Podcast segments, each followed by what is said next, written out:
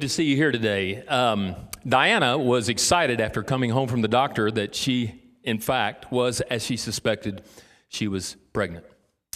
And uh, when her husband got home, they had a long talk. As a matter of fact, they had several days of planning and preparation and anticipation for that great day in which their baby would arrive. And they began to sort of, you know, put all the stuff out and all the plans out in order to make ready for that arrival. And uh, later on that week, obviously, it was Sunday morning, and she took her four year old son to Sunday school. And as soon as she dropped him off, little Johnny burst out loud. She hadn't been gone very long from the room. We're expecting a baby. And the teacher asked Johnny if he was excited about it. And he said, Yes, ma'am, I sure am. I heard them talking the other day when they didn't think I was listening, and I know what they are going to call him. What may I ask, are they going to call her if she is a girl? She asked. Well, my parents are going to name her Molly if she's a girl, he responded with confidence. But what if you have another little boy just like you? What will they call him? She inquired. Well, I heard them say the other night, when they didn't think I was listening, that if they had another boy just like me, they were going to call him quits. Can anybody relate to that? If you had your second child first, would you have had your second? You're, you're trying to figure out how I'm going to relate to that to what we're talking about, aren't you? It's hard for us to quit sin when we live in a fallen world, isn't it? We live in a fallen world and we're surrounded by fallen people, and we have our own depravity, our own flesh. We have the enemy, Satan, and we have the world that is opposed to the world that we now know in Christ. And because of that opposition, we struggle on a day to day basis with sin. Seriously, I think most of us in here, most of us, not all of us, but most of us are well aware of our sin today. More than likely, we have bumped into our familiar sin as recently as this morning, hopefully not a few moments ago. And we know down deep in our hearts, as we described last week, that we now in Christ, through faith, is an atoning, redeeming work on the cross.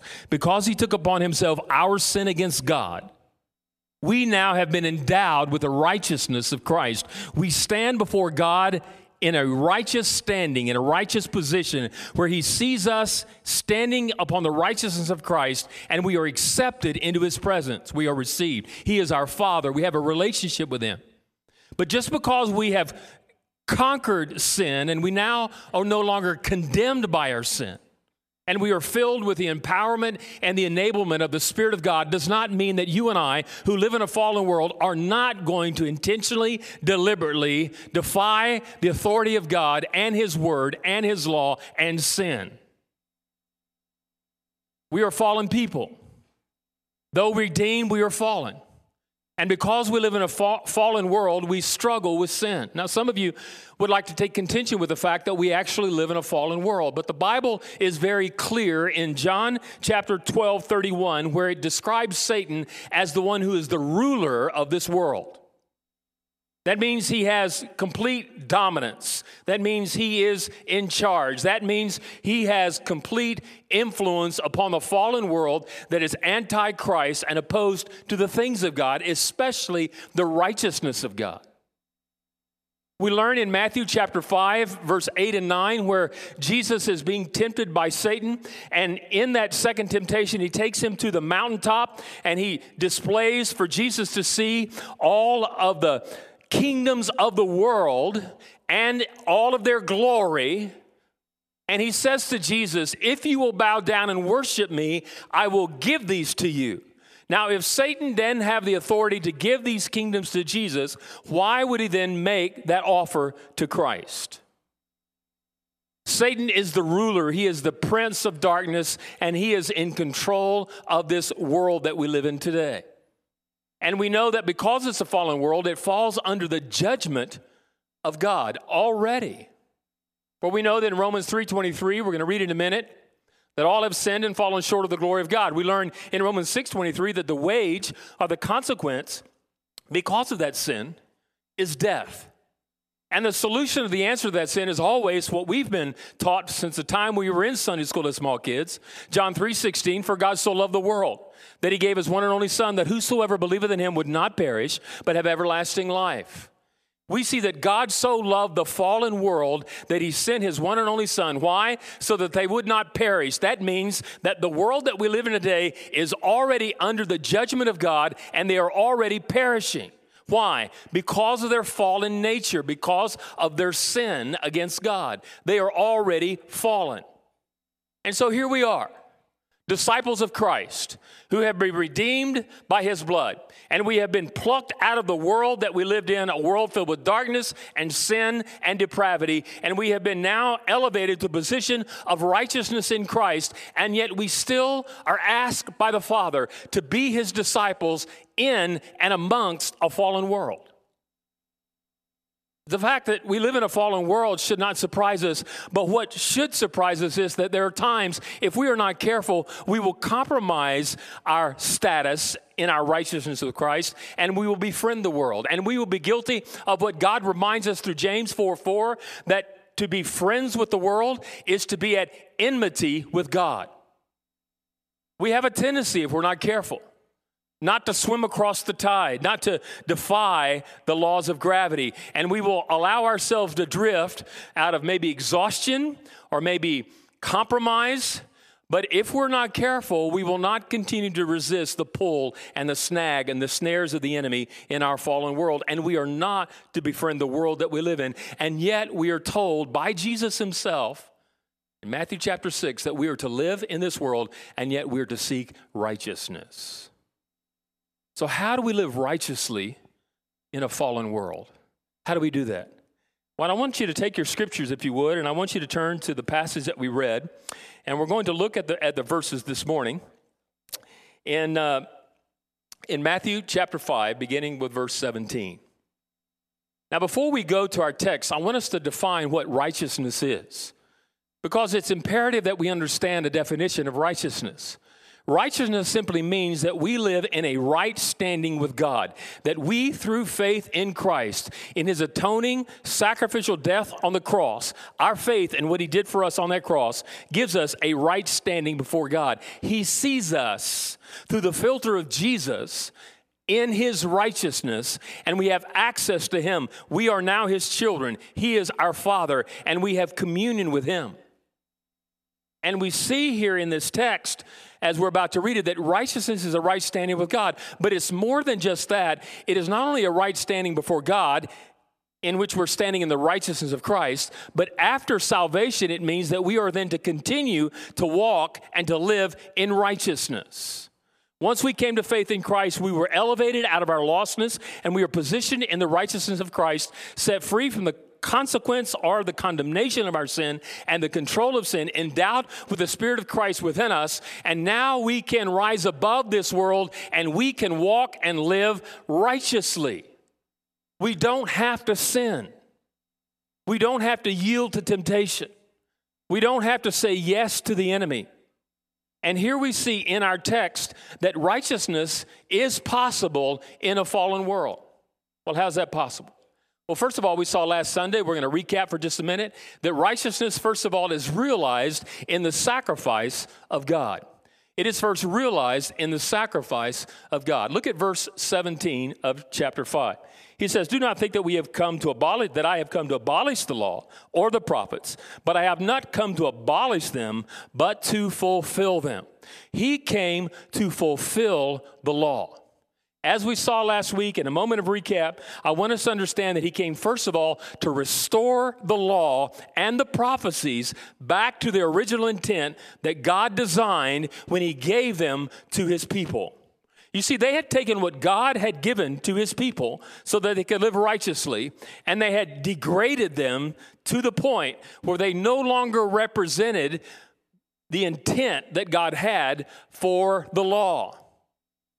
The scribes and the Pharisees and the Sadducees had so distorted the law in his contemporary setting of the day of Jesus, in which they were no longer representative of the will of God.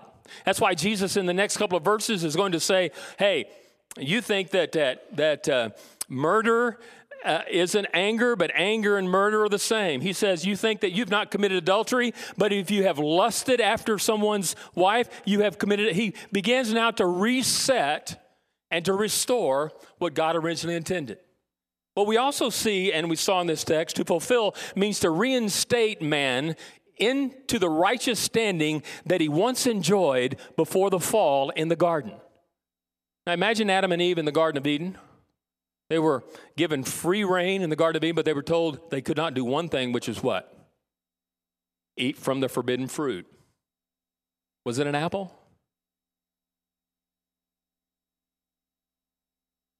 We don't know what kind of fruit it was. But we know that they were forbidden to eat from that fruit.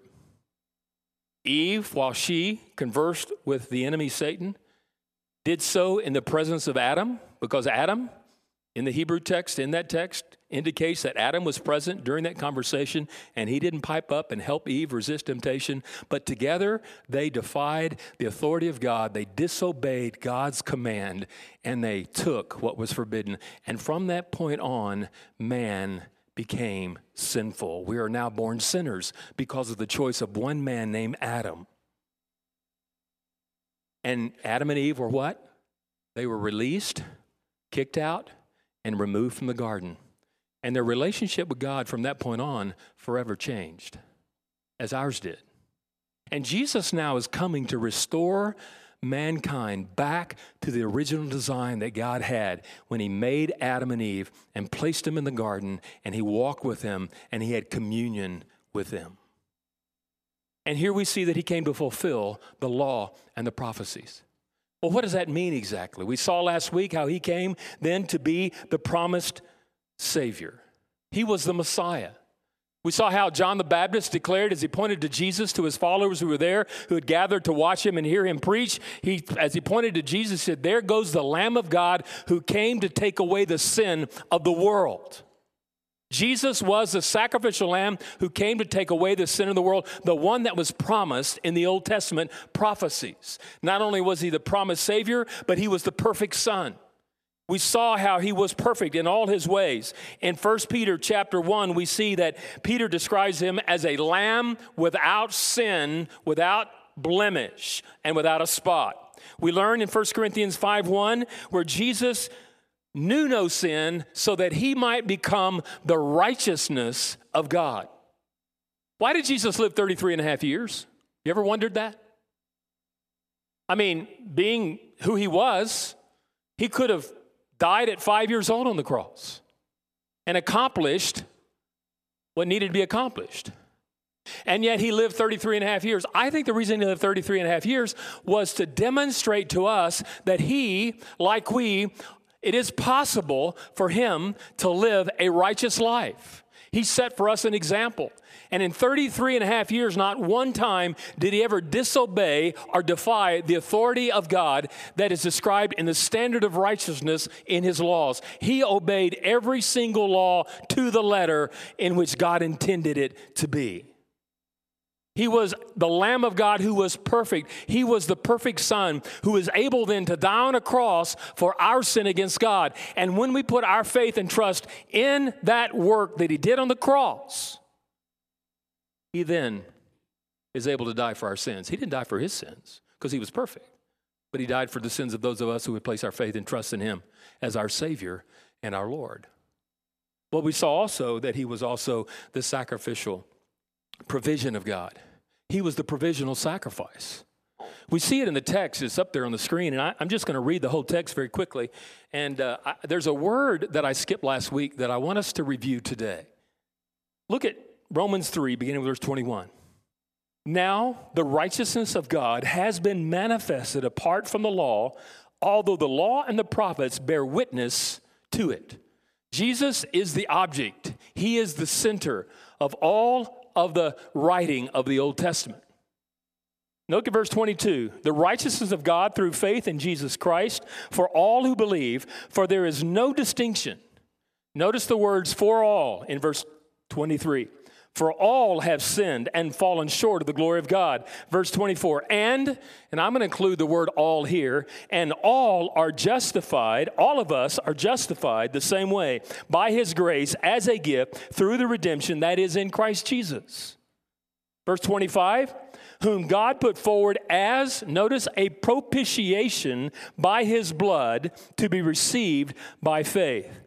Propitiation is a, is, is, a, is a great, great word. And if you have a translation that, that sort of changes that word, you, you need to get a better translation. Propitiation is a great word. What that word simply means is this that when Jesus died on the altar on the cross of Calvary, when he took upon himself your sin and my sin, those of us who put our faith and trust in him, he bore the full brunt of the wrath of God. God is all knowing, so He knows all of our sin, past, present, and future sins. And He took all of our past, present, and future sins, those of us who have placed our faith and trust in Christ, and He died for those sins. And through that death, He received the full brunt of all of the power of the wrath of God, and He died in our place. Remember when uh, the movie a couple years ago came out uh, entitled Jesus, and for the first time, um, as Mel Gibson had that movie out, I think, and and I was only able to watch it once. And I have a copy, and I think I've told you this before, that's still in its wrapping and it sits in my, in my office. I, have not looked at it, unwrapped it, and looked at it a second time. It's not one of those movies you buy popcorn and sit there and watch. And for the first time, I begin to understand the reality, or at least somewhat the reality, of what it meant for Jesus to absorb the full punishment of the total wrath of a, a sovereign, omnipotent, all powerful God. And that wrath brought Jesus his death for our sin. And once we place our faith and trust in him, he absorbs the wrath that we should have received, the punishment that we should have received on that cross. Have you ever been to a place where you were invited to do some manual labor and uh, you got there late and the time, by the time you got there all the work was done? Anybody ever done that other than me? Did you plan it? You know, I've learned that uh, when people invite you to, to move or to come work on their house, if you get there late, all the work will be done and you can enjoy the festivities and the food and the drinks that come afterwards, and there's nothing to be done. Well, here's how salvation works. When you finally recognize your sinfulness and realize that Jesus died on the cross for your sin, and you then turn to Him as the solution to your sin and trust His atoning sacrificial death on the cross, where He took upon Himself your sin against the Father and died on your behalf, absorbing the full wrath of God that was rightfully yours to receive. He received it for you. It's like when you get to that cross, that moment of salvation, you get there and you come to the cross and you say, Jesus, what do I need to do? And he looks at you and he says, You don't have to do anything. The work has been done. There's nothing you can do. It's all been done. And he did it on the cross for those of us who put our faith and trust in him. The work has been done. And now, through faith, we have now received the righteousness of Christ, and we now have a righteous standing before God. So, we talked about the reality of the sacrifice of God, but let's talk about Jesus now, who is the righteousness of Christ, in that he, in his righteousness, raised the standard of God. He raises the standard of God today. How does he do that? Let's look at the verse. Let's look at all the verses first of all. It says here in the text in verse 18 For truly I say to you, until heaven and earth pass away, not an iota, not a dot will pass from the law until all is accomplished. Therefore, whoever relaxes one of the least of these commandments and teaches others to do the same will be called least in the kingdom of heaven. But whoever does them and teaches them will be called great in the kingdom of heaven. Here, it's interesting to me where Jesus has just talked about him being the reality and the realized, the present reality of this incredible sacrifice that would be for the atonement of their sin against God if they would put their trust in him. He now raises raises the standard of righteousness back to the level that God intended when he gave it to his disciples, to his people in the Old Testament. Jesus is speaking to his contemporaries. Now, see yourself in the contemporary place of Christ. If you were present at that day, the scribes and the, the Sadducees and the Pharisees had taken the commandments that God had given them and they had diminished them. They had lowered them down to a reality that they could grasp and they could fulfill in and of their own effort. Consequently, when they came to Jesus and they had battles with him, he constantly called them hypocrites. He called them vipers. He called them guys who had taken the word and who had distorted the word of God. And so Jesus now saying, not only am I the standard of righteousness, but I want you to see that I am elevating the standard that God set in his word. Now, why would Jesus elevate the standard of righteousness? And why is it important for that to happen for us even today? Because as we elevate the standard of righteousness, not diminish it to fit or to suit our cultural tendencies, as we elevate the standard of righteousness, that allows me and enables me to see my sin and my need for a savior. Because if I can diminish the standard of God to a level in which I can perform it without a Savior, then I won't turn to a Savior. And so Jesus is raising that standard in order to draw the attention of those who are there to Him as the solution for their inability to meet the standard.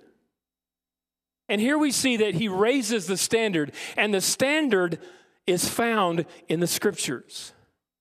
Yes, the Old Testament Scriptures. Now, how many of you find part of the Old Testament boring? Come on, be honest. You find part of the New Testament. How many of you spend most of your time reading the Bible in the New Testament? The Old Testament is just as important as the New Testament because Jesus is speaking here about the Old Testament. And he's saying there's a standard of righteousness in the Old Testament that still has value then and today. Because that standard elevated to the place where God intended helps us recognize our sin and our need for a Savior. And as he elevates the standard, he talks about here the enduring value of the standard found in the scriptures. There's an endurance about the scriptures that, that will never come to an end. Notice what he says in the text For fully I say to you, until heaven and earth pass away, not an iota, not a dot will pass from the law until all is accomplished. He says, Truly I say to you. Truly I, Jesus, the, the, the one who has the authority, I, Jesus, am being truthful to you. Jesus is saying, What I am saying to you is reliable. Pay attention. It's like he's saying to his disciples, there are classes in session. You need to take notes because this is going to be of such significant value to you. You're going to want to know what is being said and study it later. Because there's a reliability about what I'm saying here. It's not only truthful, but it's targeted to a special audience. He said, I say to you. Who is he describing? Who is he addressing? He is addressing his disciples. For those of you who are my disciples, I am telling you the truth. He's addressing the disciples, not just the 12, but all of his disciples. So the word here is addressed to any of us here who is disciples. It's, and we're going to see this throughout this, these two verses. The you is addressed to disciples. It doesn't matter who you are, whether you're the pastor, or you're a deacon, or you're a life group teacher, or you're a mom, or a dad, or a grandpa. It is to every single disciple, regardless of your rank or your position in the church. It's to every Christ follower. I truly say to every one of you who is my disciple that my standard is timeless. Notice he says, until heaven and earth pass away. He's talking about the end of time when the world comes to an end. He said, My truth, my word, this standard that God has set is of such value that it is timeless and it will last until the end of the universe.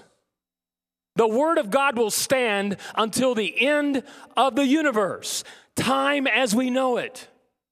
The Word of God is enduring, it is timeless, and it will last, and it will survive all of the critics and all the unbelievers and all the degenerates that want to distort and, and, and, and ridicule the word. It is timeless. But notice he said it's also trustworthy. He says, not an iota, not a dot will pass away from the law. Now, I could tell you what those words mean, but here's what he's saying.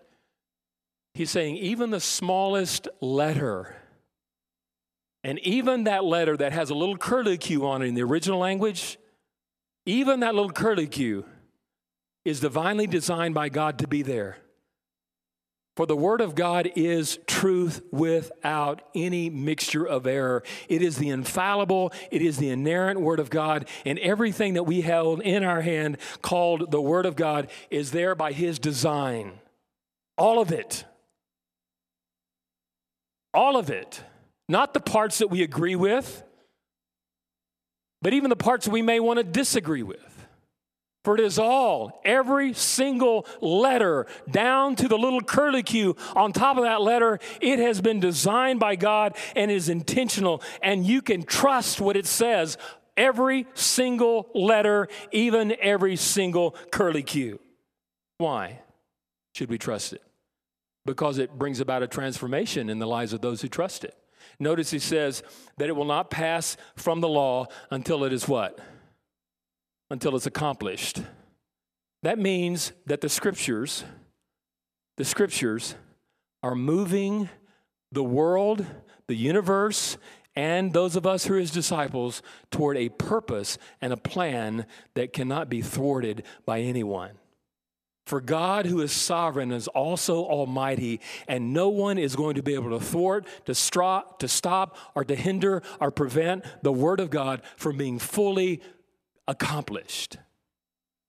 It's transformational and it moves us into the purposes and into the will of God. And the reason why it should be significant in our lives and it should be the priority i think even of our worship today and when many churches i read i, I, read, I was talking to a guy the other day who, who, who, wanted me to well we're talking about a church that was pastorless and um, we were reading on that and, and they prided themselves of, of sermons that only lasted 20 minutes now, before you break out in applause and amen, I'm glad I'm a part of a church that doesn't thrive on 20 minute sermons. Because you see, the Word of God is God breathed. And Timothy said it is useful for training in righteousness. And the reason why the churches are in the condition we're in today and the, and the disciples are in the condition they are today, where right and wrong is being skewed, is because we're not valuing the enduring word of God. We have diminished the scriptures in their value and we don't see them as enduring. Well, you know, we live in a different culture today, Pastor. And what was wrong 20 years ago is right today. So, culturally, you know, we should, we should change with our culture. But the Word of God is enduring. It is the same yesterday, it will be the same today, and it will be the same tomorrow. God's will, His Word never changes. It is constantly, continually the same, and it wants to move us into the righteousness that Christ has elevated us to in order to live out the reality of that relationship with God. And here we see the enduring value of the standard in which we find in the scriptures, but we also see the educational value of the standard found in the scriptures. There's an educational value. In other words, the scriptures educate us. In other words, the scriptures tell us what's in bounds and what's out of bounds. It's like basketball. I played basketball in high school, a little bit in college. Uh, I still, you know, if I'm, you know, I'm an old guy who thinks he can still play.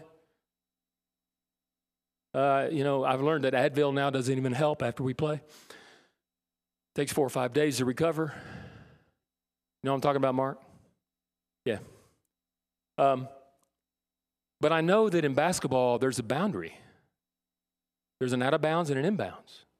And when the ball goes out of bounds, you stop play and you put it back in bounds. The scriptures tell us where the boundaries are. You know what? There are a lot of people in our world today who don't like boundaries. There's a lot of disciples who don't want Jesus to put boundaries on them. And there are a lot of disciples who don't want Jesus and his scriptures to put boundaries in the choices that they make because they want to be free. But notice what the scripture says in verse 19. Therefore, therefore, huge statement by Jesus, one word, but it's huge. He said, as a result of what I've just said, my disciples are to elevate the Word of God to the place in which God intended.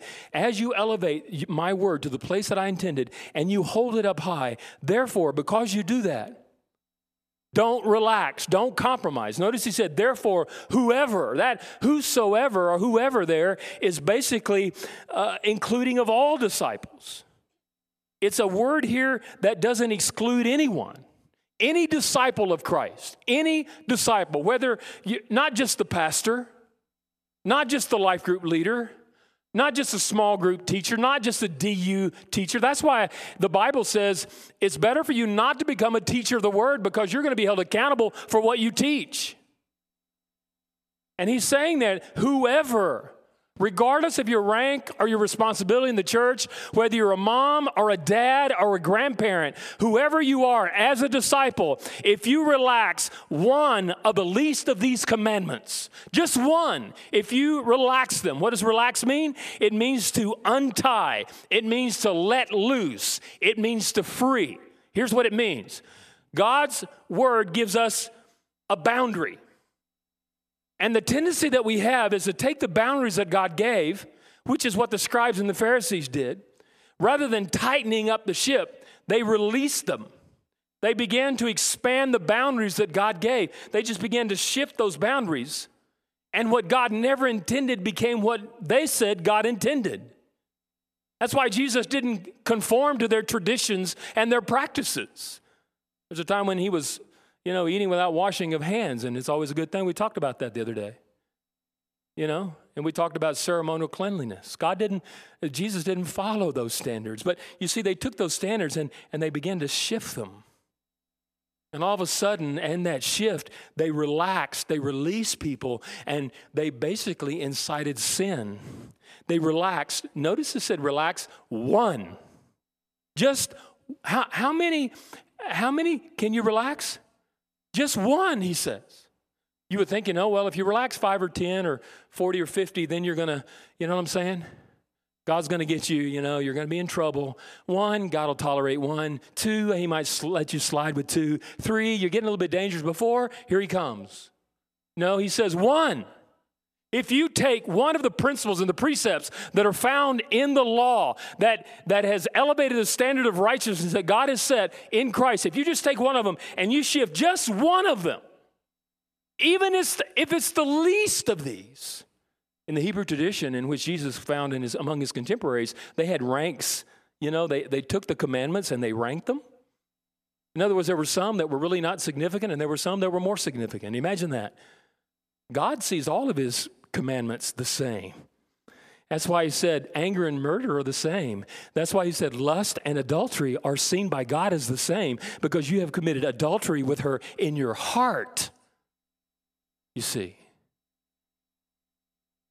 And here they were, they were relaxing, they were letting loose, they were minimizing even the smallest. You know, Jesus, uh, when, when he was teaching, somebody came and said, Which is the greatest commandment?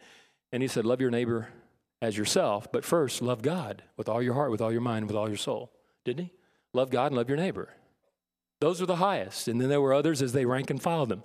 And so Jesus is addressing his contemporaries said, Hey guys, you got some down here that you claim to be the smallest, most insignificant of the commandments of God. God sees them all the same, but you, you put them down here. Even if you take those that are, you consider down here and you change them one degree, uh, You violated my command. These people were practicing what God never intended. But notice also not only the compromise that existed among the leaders of that day and the religious people of that day, notice, and they teach others to do the same. Not only are they practicing this compromise, that there's a sense of coercion here where now, as they are practicing, they want others to follow their example. Darkness always likes company. Sin always likes a crowd. No one wants to sin alone, they want to take you with them. And these people, because they have compromised and lowered the standard of God, they are now coercing people to follow their example. They are indoctrinating these people in false doctrines and false practices. And now there are people who are following them as they are doing the same. And now they have become their disciples. They are discipling people to disobey God, they are discipling people to incite them to sin. But notice the consequences of those who do that. What's the consequence? You will be called least in the kingdom of heaven. You will be as a promise. It's a promise. You will be. If you relax just one of those principles, just one of those commandments, and you, you move it away from where God originally did, just one, well, I'm going to give you a promise. You will be called. Who's going to call you least in the kingdom? Not the pastor, not your mom, not your dad, but God. God is the one who sits as the sovereign Lord of Lords and King of Kings, as the judge, and it is God who will call you least in the kingdom of heaven. In other words, you will forfeit some of the reward that you would have received in heaven had you not compromised and coerced others into following your bad example and your unsound doctrine. You know, there's a lot lost when we do that. There's joy, there's the fruit of the Spirit, there's the blessing of God. And the, you know, the Beatitudes are all about favor and blessing. Blessed are you, right? And so when we compromise just one, just one, you think, well, it's not a very big one, it's just one. You know, we're really good at picking the big things out. I mean, honestly, aren't we? We're big at picking the big things out. And we're good at throwing rocks and stones at those that compromise what we consider the big sins murder, like abortion, like adultery. But what about lying? What about gluttony? What about lust? What about greed? I mean, I could, I could sit here and name sin after sin after sin that we don't equate those as the big sins because we don't want to do that. Because why? ain't my brother, ain't my sister, but it's me, oh Lord, standing in need of prayer. I'm going to feel a little bit guilty about my unrighteousness. And I'm either going to have to ignore it or do something about it. Because murder and anger, according to the word that Jesus is about to give them, is the same. Adultery and lust, in God's eyes, is the same. That's why we all need mercy, and we all need grace, and we all need a Savior. Well, the educational value is it gives us the boundaries, but notice the enriching value. There's something that, that we benefit by because of having done that. Notice the scripture says, but whoever. That's the inclusion in the blessing.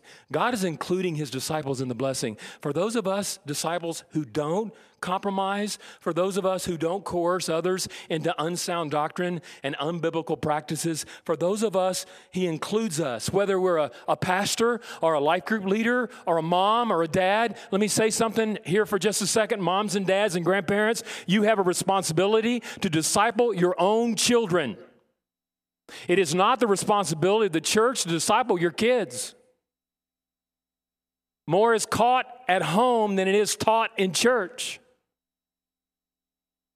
And we have a responsibility here that whoever, mom, dad, pastor, life group leader, children director, Awana, whatever it is, but whoever does them, we must be intentionally practicing the righteousness of Christ. Because we positioned now in a position of righteousness, now doesn't give us the freedom to just go out and live life free and void of boundaries. I'm not working for my salvation. That's not why I'm obeying God. And I'm not obeying God just, just so I can bring favor to myself. I'm obeying Him because I love Him. You know, there's some people say, well, you know, if you talk this way, you're going to give people, you know, a bad sense of themselves. But the reality here is that we have a standard. He said, but whoever does them, Jesus is addressing his disciples. And he said, as a disciple of Christ, we need to follow the example of Jesus, who was perfect in every way according to the letter and the promises, the prophets' writings. And if he was perfect, then we should desire and strive for perfection. It's not a reality, is it? Because we all know in this room, I'm the only one perfect here. I'm the pastor. There was only one perfect person, and his name was Jesus. And while we can never attain perfection, we should still strive to practice righteousness. There's no excuse for the disciple of Jesus who wants to follow in his footsteps, who is righteous in every way. And notice we must also teach them righteousness. There's an investment from the disciple in which the disciple is investing in the lives of others so that as I practice, I then proclaim it. You can't proclaim what you're not practicing or you'll be called a hypocrite. Mom and dad, you better practice what you preach to your kids because they'll see your hypocrisy. Grandparents, they see when you're in that car and you lose your anger and you fly off the mouth some words that are not acceptable. They see those, those inconsistencies. What do you do when I'm inconsistent? Well, be very quick to admit your inconsistency, your weakness, your sin, your failure to live up to the standard, and ask for their forgiveness. Don't sit piously by and act like, well, it's not that important. We need to invest in others so that they then can not only know Christ and receive his righteousness, but can live righteously as well. Now, notice the impact of those of us who do that. They will be called great in the kingdom of heaven. They will be, those who practice this and who proclaim it, they will be. That's a promise from God. You can count on His promises being fulfilled. They will be called by who? By God Himself, who alone is the judge, who judges us and sent His judgment over our lives. He, God, will then call you great. There are standards of rewards in heaven, and their level of responsibilities here on earth. And to whom much is given, much is required. And when God entrusts us with His word, He will reward those of us who, while we may not be perfect, are at least striving to be honest and to be humble enough to seek the righteousness that He deserves and demands. When Jesus in Matthew 4 was having problem with temptation, after 40 days and 40 nights in Matthew 4, hungry, thirsty, physically exhausted, emotionally drained, preparing for ministry, Satan came, tempted him three times. With the first temptation, how did he battle that temptation? He said, It is written. He turned to the Word of God. He turned to the standard of God, the standard of righteousness. When he came with the second temptation, how he resist and defy the enemy? He said, It is written. He turned to the Scriptures and he looked to the Scriptures for strength. In the third temptation, he did the same. It is written. Every time Jesus, who believed and who trusted and who proclaimed the Word, put his personal faith in the inerrant, the infallible, the trustworthy Word of God. And if we as disciples do anything less, how can we be his disciples? And in the moment of temptation, and when you live in this world that's fallen, and you're rubbing elbows with a fallen world, and the flesh is rising up, and the enemy is whispering temptations in your ear, pulling you in a direction that you know you should not go, and the world is clapping and applauding the direction that you're trying to make, how do you resist? You turn to the standard that is in His Word and you don't compromise. You don't negotiate. You don't move. You stand with Christ on His inerrant, infallible standard. Because it's that standard that helps me see that I can't live up to it without His righteousness and without His empowerment and enablement through the Spirit of Christ dwelling in me to make that a reality. So, here as we close, how can I rise or raise the standard of righteousness? Number one, take it as God's word. Take it as God's word. What is this? Are you sure? Really? Is this God's word? Do you treat it as His word? I'm convinced the majority of us probably spend five minutes or less a day in His Word. I'm not talking about just reading it for information, I'm talking about digesting it.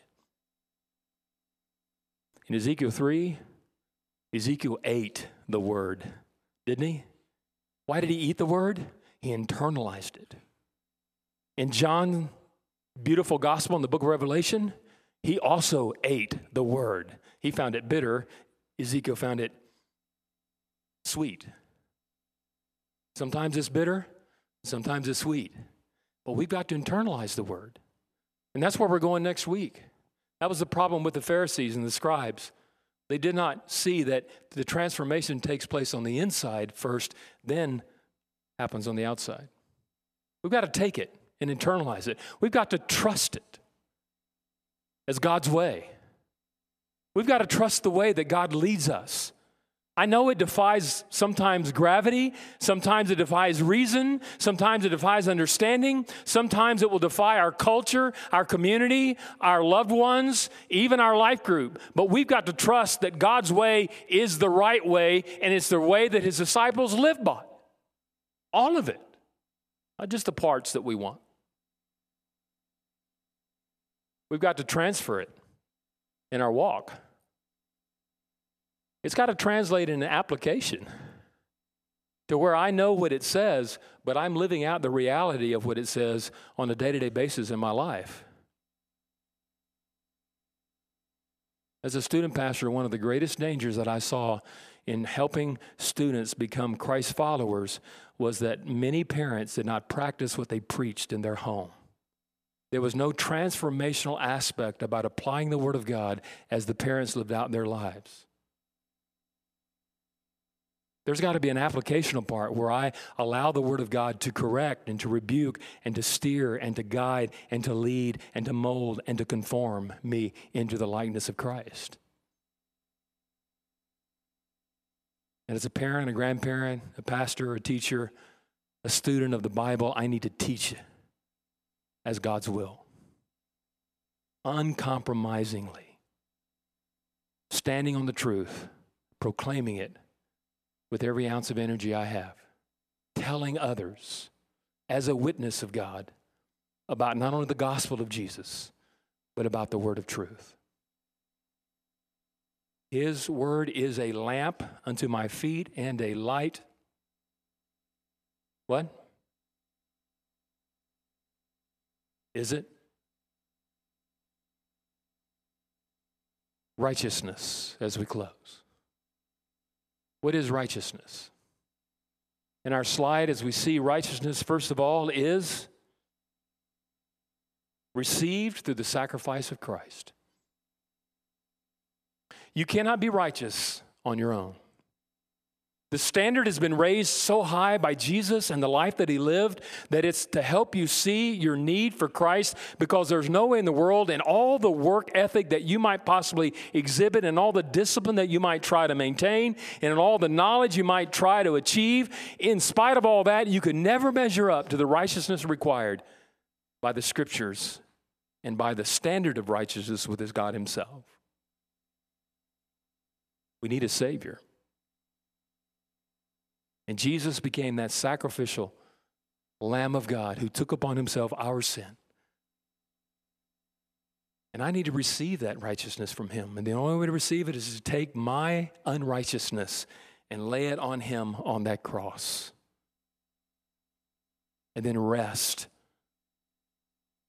in that work that he did for me. And then as I walk in this new position of righteousness, I then raise the standard without compromise, the standard that God elevated the scriptures, and I seek to live out what He's asked me to live, which is a life of righteousness. Where are you today in this subject of righteousness? What is God speaking into your life today? What transformational work does He want to do? This is not just an exercise for knowledge or entertainment, but a time of interacting with the Word of God to understand the will of God as God begins to work through His Holy Spirit. What's it communicating to you today? What decision do you need to make? I think all of us could make life changing, life transformational decisions today. For none of us, I don't think, are immune, including me, who's almost perfect. from seeking a greater righteousness in my thoughts, in my feelings, my actions, and my attitudes, and in the life that I live. Let's pray.